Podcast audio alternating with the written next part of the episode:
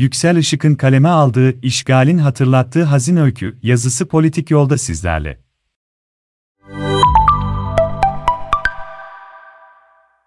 Lenin, Sovyet devrimini gerçekleştirdikten sonra ülkenin ulaşım sorununu çözmek için demiryolu talimatı vermiş. Rivayet edilir ki şöyle demiş, Sovyet coğrafyasının en ücra köşesine ulaşmamız şart, bunu da demiryolları ile yapabiliriz. Başlamışlar çalışmaya ama Lenin'in ömrü yetmemiş. Lenin'in, bütün iktidar Sovyetlere sloganıyla simgeleştirerek, kurulmasını hayal ettiği Sovyet iktidarı, çok kısa süre içinde parti devletine dönüşmüş. Lenin'in yerine geçen Stalin de, memleket satında neler oluyor diyerek teftişe çıkmış. Bakmış ki bir demiryolu hattında işçiler lak lak ediyor. Vatan sizden hizmet beklerken demiş, nedir bu laubalilik, neden oturuyorsunuz? Anlatmışlar, meğer ellerinde ray demiri kalmamış. Stalin bu, hemen çözüm üretmiş. Çabuk demiş, arkadaki ray demirlerini sökün, ileriye doğru döşeyin. Devrim treni durmasın, ilerlesin. Öyle yapmışlar. Bütün iktidarlar gibi, Stalin'in 30 yıllık iktidarı da zamanı gelince bitmiş. Yerine kısa süreliğine Kuruşçev geçmiş ama çok sürmemiş. Yaşını ileri sürerek görevden aldıkları Kuruşçev'in yerine partinin genel sekreterliğine Brejnev'i getirmişler. O da gelene uyarak bir yurt gezisi planlamış. Başlamış gezmelere. Sıra demir yollarını teftişe geldiğinde bir de bakmış ki Sovyet proletaryası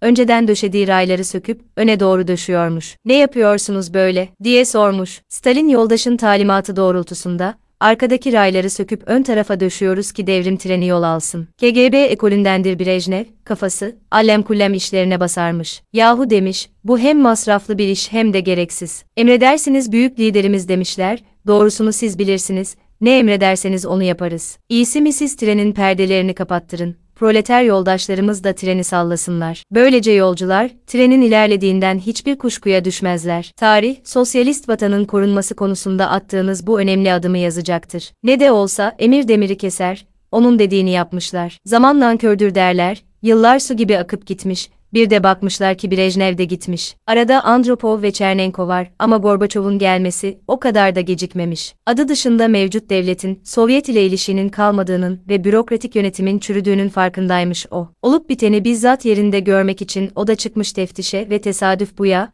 o da rastlamış demiryolu işçilerine. Ne yaptıklarını sormuş, başlarındaki parti sözcüsü cevaplamış. Brejnev yoldaşın talimatıyla sosyalist vatanı korumak için treni sallıyoruz. Bu işi o kadar başarılı yaptık ki henüz hiçbir yolcu, trenin yol almadığını fark edemedi. Acı acı gülümsemiş Gorbaçov, ardından da açın perdeleri, içeridekiler de görsün bir arpa boyu bile yol alamadığımızı. Açmışlar, yolcular, trenlerinin sosyalizm ideali yerine bürokratik diktatörlük aracılığıyla vahşi kapitalizmin kapısına dayandığını, o an fark etmişler. 80 yıllık tarihin içten içe çürümesi, daha Lenin'in mezarındaki toprak tazeyken başlamış. Stalin'in geliştirdiği sosyalist anavatanın korunması tezi, içten içe çürümenin de tetikçisi olmuş. Yani sosyalizmin bürokratik diktatörlük tarafından kuşatılması Stalin ile başlar. Gidişatı fark eden olmuşsa da kimisi Troçki gibi itirazını, kitabı yaptı, kimisi de neme lazım dedikleri için kaçınılmaz sonu hep beraber yaşamışlar. Hamburları sırtımızdan atalım diyen mutlaka olmuş ama tarih, bir hamburger ve bir kola için büyük çoğunluğun bir anda her şeyi un ufak ettiğini bizim gözümüze soktuğuna göre her şeyin çürüdüğü zaten o kadar açıkmış ki. Bugün iktidarda olan ve ağzını yaya yaya Lenin'in ulusların kaderlerini tayin hakkı tezini yanlış bulduğunu söyleyip,